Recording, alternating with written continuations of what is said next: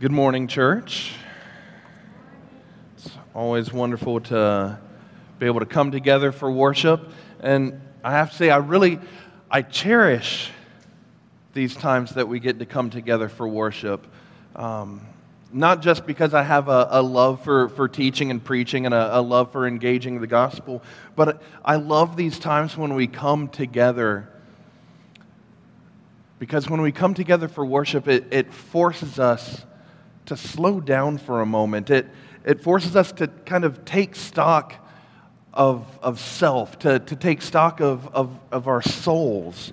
Um, and hopefully, this time that we're together for, for worship uh, causes us to re examine uh, where we place our, our priorities and, and how we coordinate our lives according to the gospel uh, not just within spiritual doctrine, but even the daily application of how we schedule our calendars.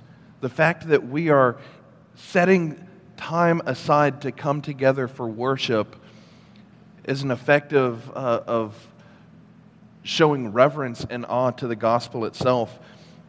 But I was reminded actually uh, uh, two weeks ago, there's a, a, a, group that I get together with every other, uh, or, or, once a month.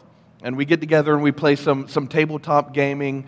Uh, for those of you that, that like you know, that understand the, the gaming world, it's a game called Pathfinder, rolling dice, and it's very nerdy. There's miniatures and math and all that stuff. But, uh, but we get together once a month because we, we enjoy time together uh, and just the, uh, the relief of, of playing games together. But we were trying to pin down a time for our next session. Uh, but between the family that hosts, their kids having softball tournaments, and then there are community events, and then family time away and going on vacation, and uh, they're going to, to Disney one week, and then we're taking vacation another. Uh, but it's been become so difficult to try to pin down a time uh, that my friend David and I were just kind of laughing and just saying, Remember when we used to play games back in high school and all it was was, Hey, are you free Friday night? Yeah? Okay, all right, let's play. Like it was just a much simpler time and easier to set time aside. Because when you're younger, there's this abundance of free time. But as you, you grow older, the, the demands of respo- uh, the responsibilities of life place demands on your time. Uh, between uh, work, uh, uh you know, full time, part time, wherever you work, or for those of you that are in school, right now, school is your work. You're, you're, you're called to work hard at your education. Uh, but then there are some people who uh, are both working full time and going to school. And so that's even more of a demand on your time. And, but then you're also required to have quality time with your family and family activities. Like yesterday, our kids are melting down, freaking out, screaming. And we decided, hey, this is a great time to go get everyone's hair cut. And so, but, but that was another demand on our time. And then there are the, the, the opportunities to get involved in your community, to, to volunteer or go connect. Even here in Park Circle, I know every Thursday there's the, the farmers market that meets at the circle, and there are ways that you can get connected right here in your community. And uh, there, again, there are people that volunteer, and, but then there are the unexpected crises that come up in life. And when, when something in your home or your car breaks and falls apart, and you need to set time aside to get that fixed, or when someone dies in your life and you have to go to a funeral or spend time with family, all these crises are placing demands on your time. And somewhere in there, you still try to squeeze in time for friends, or, or if you're really uh, uh just if you're really chasing hard after it, you might have a hobby or two in there that at this point in life you can't really pursue wholeheartedly, but you squeeze it in there anyway. But we have all these things in our life that are placing demands on our time. And some of you might hear all of that, and you might even be thinking, I'm just tired thinking about the list of stuff that I have to do. Uh, this week, even the stuff that I have to do today just to get ready for the week coming up. And then Scripture comes along and says, well, but you need to, to stop and rest and honor the Sabbath. And all of that other stuff of life, Scripture actually calls believers to stop and take one day to take a break from all the, the busyness of all of the rest of life and not chase after those things. And you might even be thinking, but I barely even have time already to do the things that I need to do, let alone to take a break from everything that I need to do, to rest from the things that I have to do. But we read through Hebrews 4, and the author is confident that rest is a necessity for God's people, for the believer. That, that in fact, I would even make the point that uh, reading chapter 4, or at least this passage of chapter 4, I would make the argument that every Christian should strive for holy rest not in a legalistic manner of a list of do's or don'ts and things that you are or are not uh, allowed to do. Or uh, uh, it, holy rest is more than just making sure you get your, your post church nap. I mean, that can be part of it, but it's more than just that. But it, it, it's not even follow these three steps to better self care. Self care is a byproduct of holy rest, but that's not the goal of holy rest. But there are three ways that the author unpacks holy rest in Hebrews 4, chap, uh, verses 1 through 13. And, and we see it in these three points. The first is the rest God gave. In verses 1 through 4, the rest God gave. Secondly, in verses 5 through 10, we see the rest God will give. So, first, uh, the rest God gave. Second, the rest God will give. And third, the rest you cannot earn in verses 11 through 13. So the rest God gave, the rest God will give, and the rest you cannot earn. And before I go any further, let us pray. Gracious Heavenly Father, God, we thank you for this time where we can actually rest and pause and we can just sit in your word. That right now uh, we, we confess that even the, the demands of, of life, what are we going to do for lunch afterwards or this afternoon, all the things we need to do to prepare to get ready for tomorrow, God, we confess that these things are trying to distract us even now from sitting in your word. And God, I pray that you uh, would give us hearts and minds that are focused on what you have to say. God, pour out your spirit in this place. Speak through me. Don't let this just be uh, my agenda or my plan. But God, let use me to communicate your gospel truth to bring holy rest to your people. We pray this in the precious name of Jesus. Amen. So, over the past few weeks, we've, we've begun walking through the book of Hebrews. And to quote uh, theologian Donald Guthrie, the, the, the theme of Hebrews as a whole is past, the past has given way to better things. So, the former things that God used uh, in our Old Testament, those were good things, but the past has given way to better things.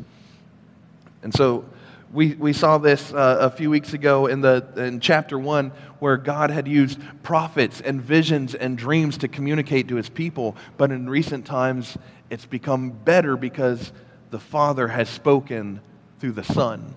And then we saw how God uh, would communicate to his people with angels as messengers, and how the Son is not just greater than the angels, but that Jesus Christ makes us co heirs with him, that he makes you and I children of God, and that Jesus' work has made you and I in our state in glory greater than the angels. And then last week we were looking at how Moses had cared for the church as a servant, but that Jesus Christ came as the Son, and how much greater will the Son care for the church more than just a servant would and that the Son built the church for God's people to come together as a holy temple. And so, chapter 4 uh, is picking up where the author left off uh, with the, the, the concept of Moses leading his people. Because Moses never got to lead his people into the promised land. Moses never actually got to achieve that physical rest on earth that he was looking forward to. He got to see it off in the distance, but he never got to be there. But still, the concept of earthly rest continues for God's people. And so, picking up in verse 1, we're looking at the rest God gave. In verse 1, therefore, while the promise of entering his rest still stands, let us fear lest any of you should seem to have failed to reach it the promise of entering the rest still stands because there's still the concept of Sabbath rest, and we're going to unpack uh, that in just a moment. But the, the concept of resting on the Sabbath still stands for God's people. And he says, Let us fear lest any of you should seem to have failed to reach it.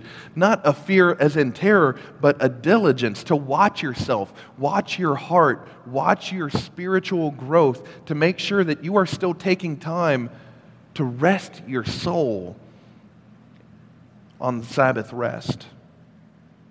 Picking up in verse 2 For good news came to, came to us just as to them. But the message they heard did not benefit them because they were not united by faith with those who listened. The good news to them, being Israel in the Old Testament, was the promise, the good news of deliverance. It was the good news of covenant promise. It was the good news of God's presence with his people. And those same promises, that, that same good news extends to the believer today the promise of deliverance, but more than just deliverance from an enemy nation, but deliverance from spiritual death. The covenant promise of not just that God will be with you, but the covenant promise that God has made you one of his own and that he is faithful to the covenant. In God's presence, no longer just physically leading his people through uh, the wilderness with a pillar of, of smoke and fire, but that God the Father gave his Son to physically be with his people. And so God's presence is with God's people. We have the good news just as Israel did in the Old Testament, but greater. He says, But they were not united by faith. As we looked at last week in chapter 3, they never got to enter that rest. That they never got to enter the promised land because of their unbelief, because of the disobedience in their hearts, their lack of trusting in God. Their disobedience cut them off from, from that rest. And in verse 3, for we who have believed enter that rest, as he has said, As I swore in my wrath, they shall not enter my rest. Although his works were finished from the foundation of the world, for he has somewhere spoken of the seventh day in this way, and God rested on the seventh day from all his works. First off, I, I just, I love like the humor and the sarcasm that the author is using here because he's writing to Hebrew Christians. He's writing to people who grew up with the, the law, to people who grew up with what we call our Old Testament. And he's saying, somewhere it talks about God resting on the Sabbath. And so the, these Jewish believers would automatically know that's right after the work of creation, that right in Genesis, right after God created reality into existence, God Himself rested. And we, as the church, are able to enter a physical rest ourselves on the Sabbath, which was established when God gave the Ten Commandments back in Exodus chapter 20. God had freed his people from slavery in Egypt, And as he gives them the law, he's not giving them the law so they can earn his love. He already gave it. He freed them. He delivered them. And he says, Because I have delivered you, I want you to be set apart in this manner. And he gives them the law. Keep these commandments to be set apart from the nations around you. And in Exodus 20, verses 8 through 11, God said, Remember the Sabbath day to keep it holy. Six days you shall labor and do all of your work. But the seventh day is a Sabbath to Yahweh your God. On it you shall not do any work. You or your son or your daughter, your male servant or your female servant, or your livestock, or the sojourner who is within your gates. For in six days Yahweh made heaven and earth, the sea and all that is in them, and rested on the, Sabbath, the seventh day. Therefore, Yahweh blessed the Sabbath day and made it holy. And again, uh, Yahweh being the covenant name of God, the, the name that he gave his people as they know him. But so, because God worked and created and God himself rested, God says to his people, You need to rest too. Merely for the fact that we as God's people, are representatives of who God is. If rest is good enough for the God of creation to partake of, if God Himself can rest, you and I can rest. But it's funny because, or, or, at least on, on this side of church history, it's funny because Orthodox Jews started developing rules upon rules to make sure that they would never break that commandment. And there are actually 39 rules against creative activity, things that they are and are not allowed to do to honor the Sabbath. And of course, there are things like physical labor, uh, tending to plants, gleaning, things like that, uh, not allowed to clean or, or, do physical labor. But even to the point where one, uh, there are rules against tying or untying. You are not allowed to tie your shoes on the Sabbath. Thus, you're not allowed to untie your shoes because that is a work of creation. You're not allowed uh, to ignite things. So you're not allowed, you can't even light a candle because that is a work of creation. You're not allowed to drive your car because turning it on, cranking your car, ignites the fuel within your car, and that is a form of ignition. Therefore, starting your car is breaking Sabbath commandment. Uh, you're there are some who are even so strict that you're not allowed to use electricity because when you flip a switch, that completes a, an electrical circuit and can be considered building. And so that is an act of creation and breaking Sabbath law. They became so focused on keeping the law that they became more dependent on, their, on themselves and the rules they had created there were, there were like 39 steps to remove them from the law so they could not even get close to the law to break it. And so when the Pharisees stopped Jesus for gleaning on the Sabbath, he reminded them that man, or that the, the Sabbath was made for man, not man for the Sabbath. Sabbath was made to give mankind, you and I, rest. The Sabbath was not made for you and I to try to fulfill anything. And so God gave the Sabbath not just as his representatives, he rested, so we should rest, but God gave the Sabbath because you and I physically need to rest. We need to stop. Our, the human body is designed to slow down and rest. Even the act of sleep itself revitalizes the brain. The human body is designed to stop and rest and recuperate. The body and the soul needs time to process, to refresh. But Sabbath rest also forces the believer to stop and focus on the work of what God has done. We're not just stopping from our own work and labor, but we're stopping so we can remember the faithfulness of the work that God has done. But the tendency of the human heart is to pursue Sabbath rest in one of two ways. One, we just avoid rest altogether just adding more and more activities. There's things to do. You know, kids have Sunday sports activities, or, you know, this is the only time of the week when I can get together with so and so, or, you know, it's a gorgeous day outside, so I'm just going to skip church and I'm going to go out to the lake or go hiking or do this or do that. And instead of actually resting on the Sabbath, we put more and more things in our lives to where we can't even stop and slow down to recuperate. But more than that, by not stopping to rest. That's actually a direct violation of the fourth commandment. It's not, well, you know, like it's, it's a suggestion. No, you're, you're not resting your heart to focus on God's faithfulness.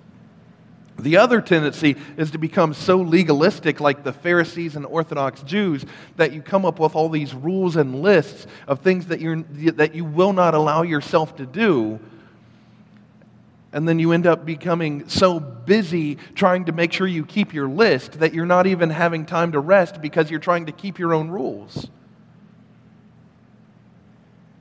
And so I have to ask which tendency do you fall toward? Do you tend to keep yourself so busy that you don't have time to rest? That you can't focus your heart and your mind on God's faithfulness to you? Are you the kind of person that makes rules and lists and says, you know, well, we can't listen or watch these things on the Sabbath because, well, that's a Sabbath violation, or, you know, we can't, we can't do this because it's God's day. And are you trusting in how hard you're working, but ends up preventing you from finding holy rest? But just as the author unpacks the rest that God gave, believers are reminded of greater rest. As the author gets to his second point, the rest God will give. Picking up in verse 5. And again in this passage, he said, They shall not enter my rest. Since therefore it remains for some to enter it, and those who formerly received the good news failed to enter because of disobedience, again he points a certain day today saying through David so long afterward in the words already quoted Today, if you hear his voice, do not harden your hearts.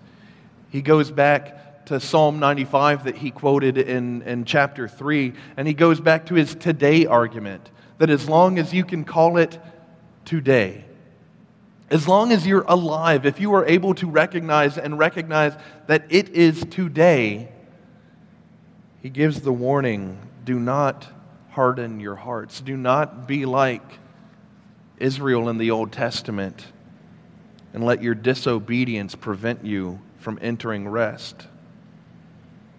Picking up in verse 8 For if Joshua had given them rest, God would not have spoken of another day later on. So then, there remains a Sabbath rest for the people of God. For whoever has entered God's rest has also rested from his works as God did from his. Just as Joshua led his people into the promised land, you too have the opportunity to enter rest because Sabbath rest still exists for the Jew and for the Christian. But it's not an eternal rest. Looking at verse 8. If Joshua had given them rest, God would not have spoken of another day later on. There is another day coming that is not just a Sabbath rest, but a shalom rest, a rest taking place in the presence of God, an eternal rest, greater than just one day a week and where we stand in church history, we have uh, the complete canon of Scripture. We have the, the, everything that in our Bible that we call the Holy Word of God. And in Revelation, John recorded his vision to give hope to the persecuted church.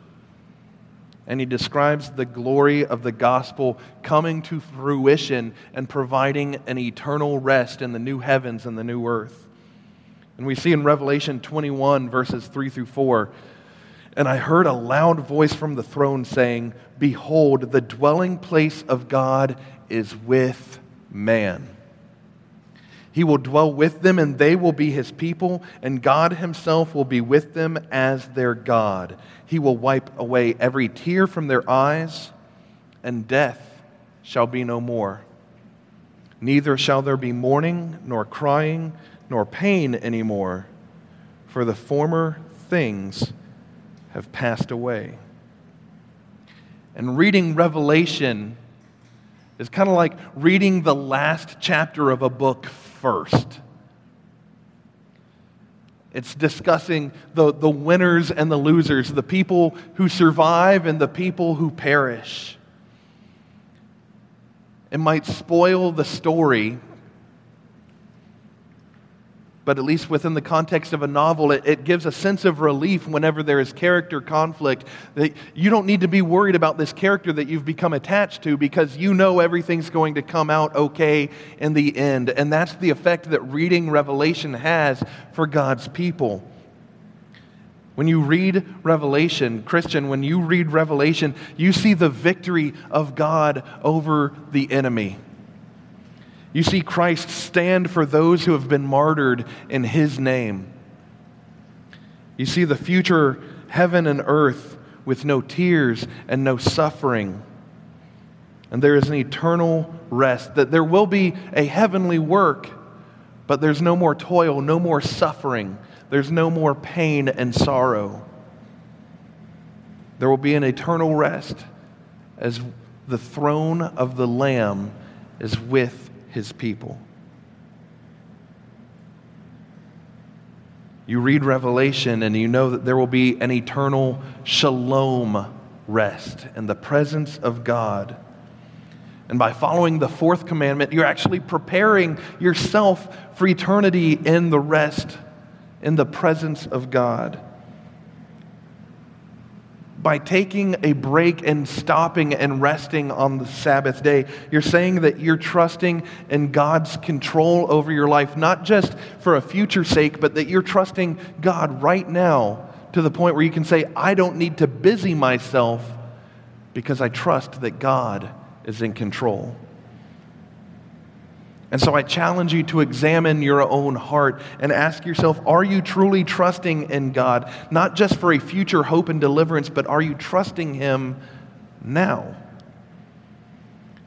Do you trust Him enough to honor Sabbath rest now? And I already know that going to be, there's going to be someone inevitably that comes to me after church with the joke, well, I can't come to small group tonight because I've got to honor that Sabbath rest. I already know that someone, that joke is coming.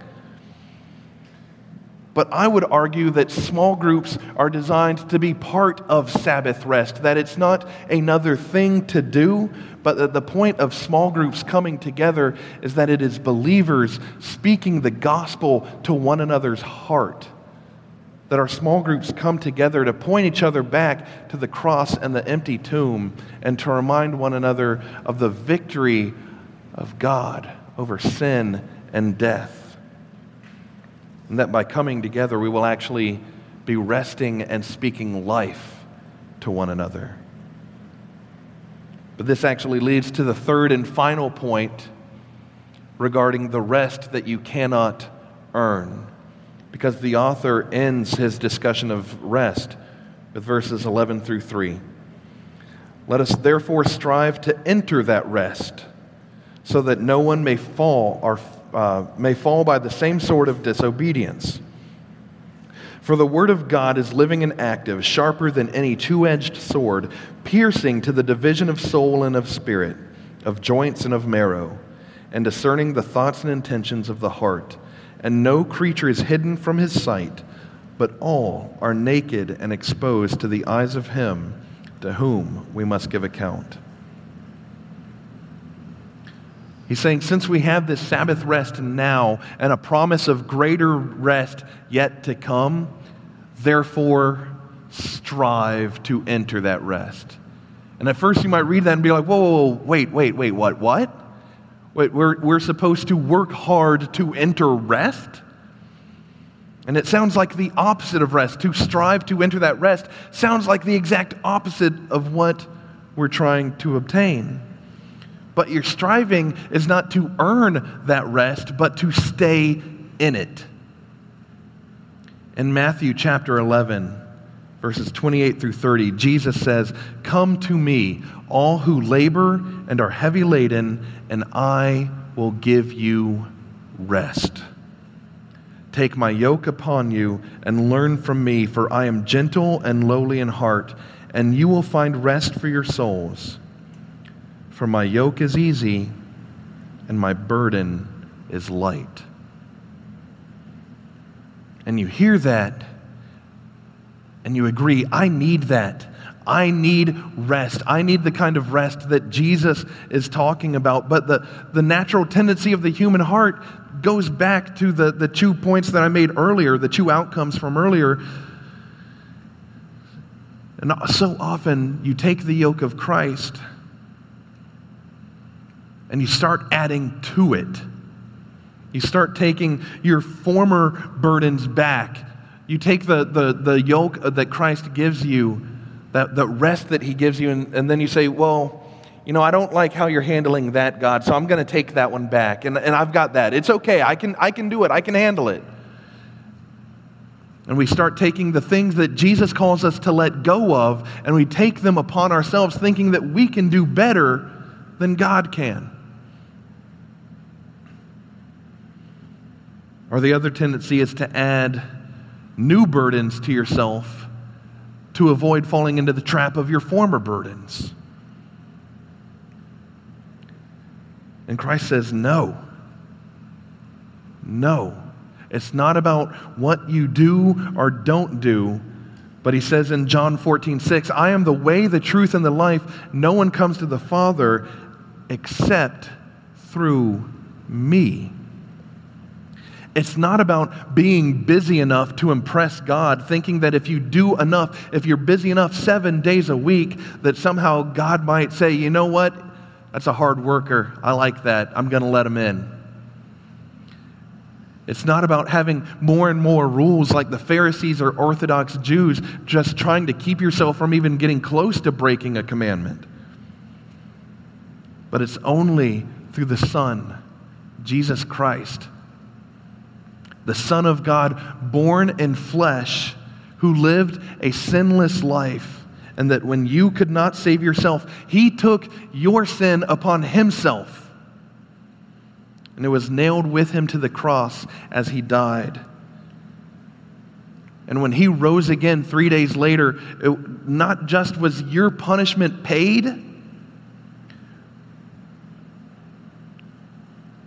but your sin, your guilty record, was transferred off of you and onto him, and his holy status as a righteous child of God was transferred to you. And this is what the author is calling you to strive toward resting in what Jesus already did. You can't add to it.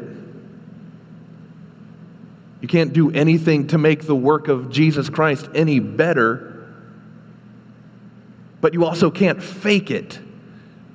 And that's why the author talks about the, the living Word of God uh, being living and active, sharper than any two edged sword. The Word of God examines the soul completely and thoroughly to the very core of who you are. And the Word of God forces the believer to ask himself Am I trusting in myself and what I can accomplish?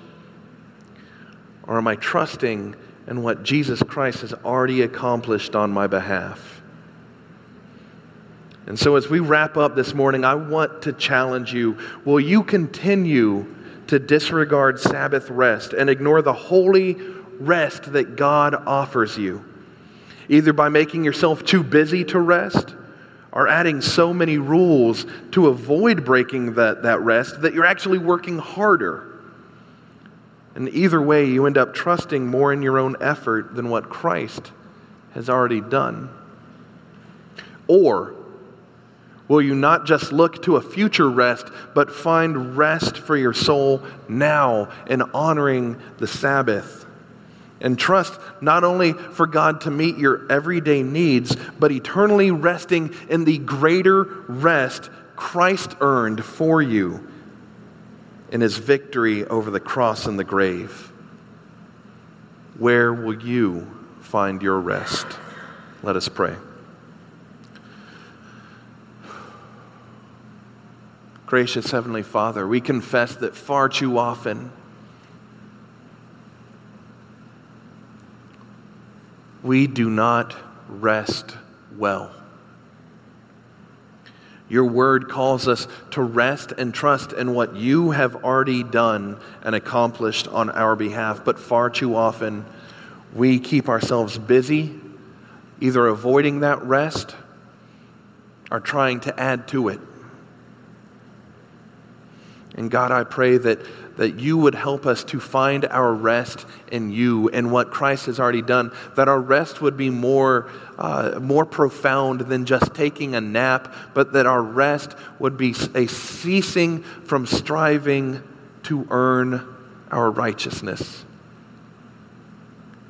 Show us how to rest and trust in what Jesus Christ has already earned on our behalf. And if there is anyone here this morning that struggles to rest in the work of Christ, God, I pray that you just meet them where they are. That your spirit would refresh the soul as we find our rest in the accomplished work of Christ. It's in, in his holy and precious and victorious name we pray. Amen.